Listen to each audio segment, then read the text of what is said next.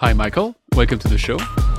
To be honest, I always default back to the team. Like it's the individual technology is key, but the difference with Ozone is it's not a widget process. The Ozone itself is a high touch, high feel application.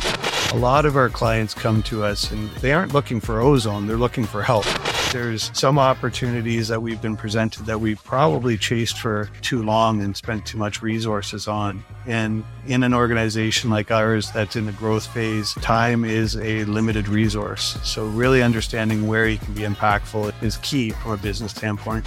But don't get me wrong, at the end of the day, I mean, we all are looking for business and looking for work. So, the good news is the more of us out there making Ozone a readily available tool, the better it really is for everyone. We don't think of it as selling equipment as much as inheriting clients.